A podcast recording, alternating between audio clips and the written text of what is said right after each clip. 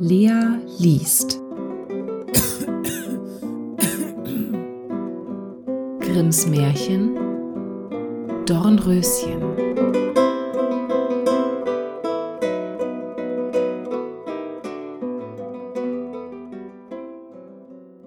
Vor Zeiten war ein König und eine Königin, die sprachen jeden Tag, Ach, wenn wir doch ein Kind hätten und kriegten immer keins.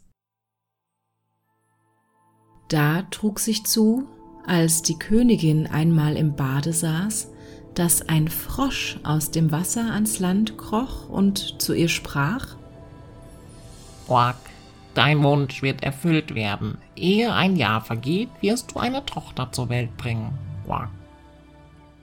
Was der Frosch gesagt hatte, das geschah. Und die Königin gebar ein Mädchen, das war so schön, dass der König vor Freude sich nicht zu lassen wusste und ein großes Fest anstellte. Er lud nicht bloß seine Verwandten, Freunde und Bekannten, sondern auch die weisen Frauen dazu ein, damit sie dem Kind hold und gewogen wären. Es waren ihrer dreizehn in seinem Reiche, weil er aber nur zwölf goldene Teller hatte, von welchen sie essen sollten, so musste eine von ihnen daheim bleiben. Das Fest ward mit aller Pracht gefeiert, und als es zu Ende war, beschenkten die weisen Frauen das Kind mit ihren Wundergaben. Die eine mit Tugend, die andere mit Schönheit, die dritte mit Reichtum und so mit allem, was auf der Welt zu wünschen ist. Als die Elfte ihre Sprüche eben getan hatte, trat plötzlich die Dreizehnte herein. Sie wollte sich dafür rächen, dass sie nicht eingeladen war, und ohne jemanden zu grüßen oder nur anzusehen, rief sie mit lauter Stimme Die Königstochter soll sich in ihrem fünfzehnten Jahr an einer Spindel stechen und tot hinfallen. Und ohne ein weiteres Wort zu sprechen, kehrte sie sich um und verließ den Saal. Alle waren sehr erschrocken, da trat die Zwölfte hervor, die ihren Wunsch noch übrig hatte, und weil sie den bösen Spruch nicht aufheben, sondern ihn nur mildern konnte, so sagte sie, es soll aber kein Tod sein, sondern ein hundertjähriger tiefer Schlaf, in welchen die Königstochter fällt. Der König der sein liebes Kind vor dem Unglück gerne bewahren wollte, ließ den Befehl ausgehen, dass alle Spindeln im ganzen Königreiche verbrannt werden. An dem Mädchen aber wurden die Gaben der weisen Frauen sämtlich erfüllt, denn es war so schön, sittsam, freundlich und verständig, dass es jedermann, der es ansah, liebhaben musste. Es geschah, dass an dem Tage, wo es gerade 15 Jahre alt ward, der König und die Königin nicht zu Hause waren und das Mädchen ganz allein im Schloss zurückblieb. Da ging es allerorten herum, besah Stuben und Kammern, wie es Lust hatte, und kam endlich auch an einen alten Turm.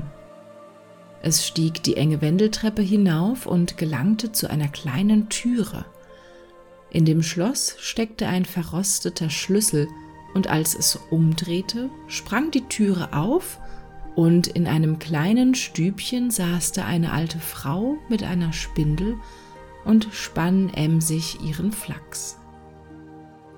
Guten Tag, du altes Mütterchen, sprach die Königstochter. Was machst du da?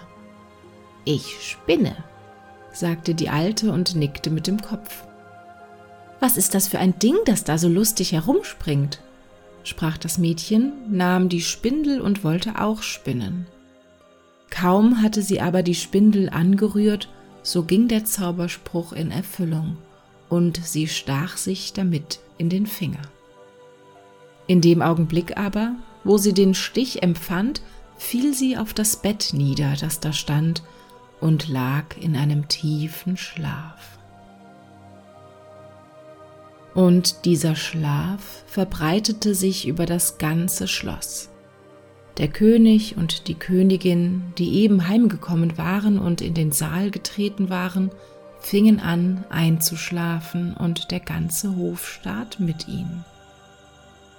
Da schliefen auch die Pferde im Stall, die Hunde im Hofe, die Tauben auf dem Dache, die Fliegen an der Wand, ja, das Feuer, das auf dem Herd flackerte, ward still und schlief ein. Und der Braten hörte auf zu brutzeln. Und der Koch, der den Küchenjungen, weil er etwas versehen hatte, an den Haaren ziehen wollte, ließ ihn los und schlief. Und der Wind legte sich, und auf den Bäumen vor dem Schloss regte sich kein Blättchen mehr.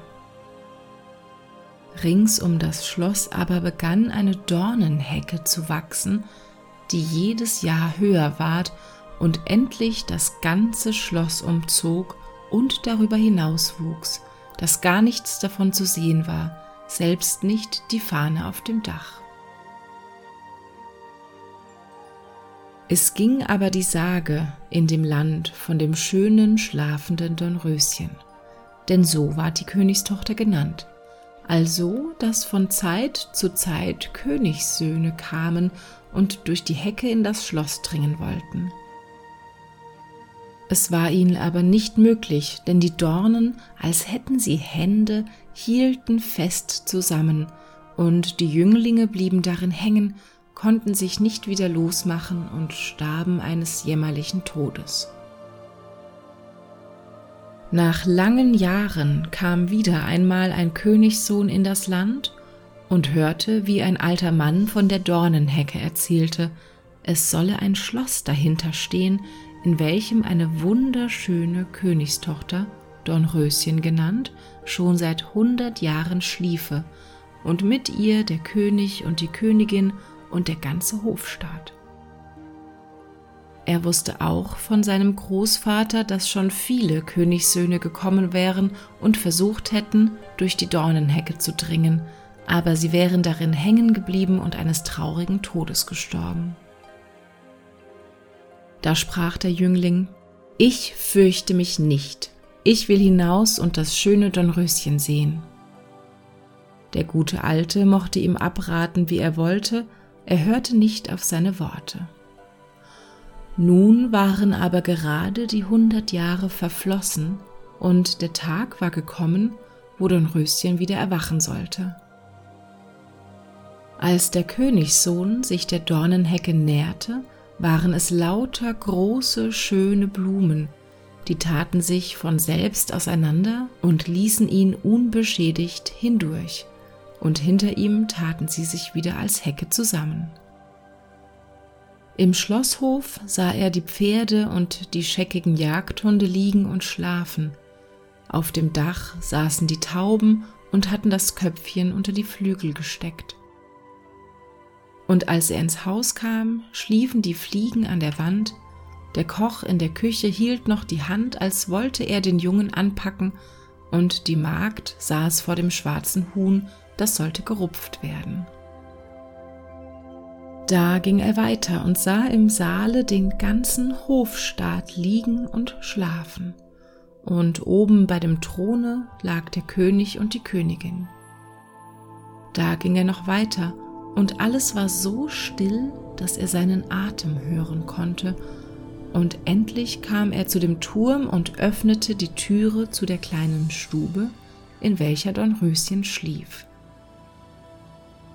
Da lag es und war so schön, dass er die Augen nicht abwenden konnte, und er bückte sich und gab ihm einen Kuss. Wie er es mit dem Kuss berührt hatte, schlug Dornröschen die Augen auf, erwachte und blickte ihn ganz freundlich an.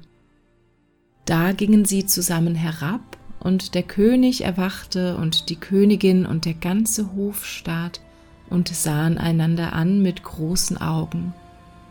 Und die Pferde im Hof standen auf und rüttelten sich, die Jagdhunde sprangen und wedelten, die Tauben auf dem Dache zogen das Köpfchen unterm Flügel hervor sahen umher und flogen ins Feld.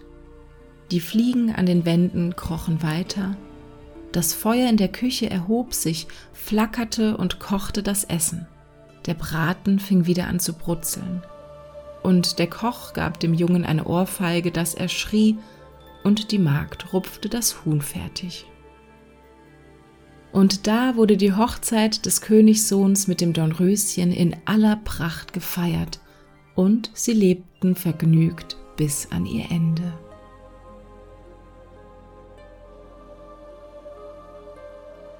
Das war Lea liest Grimms Märchen Dornröschen.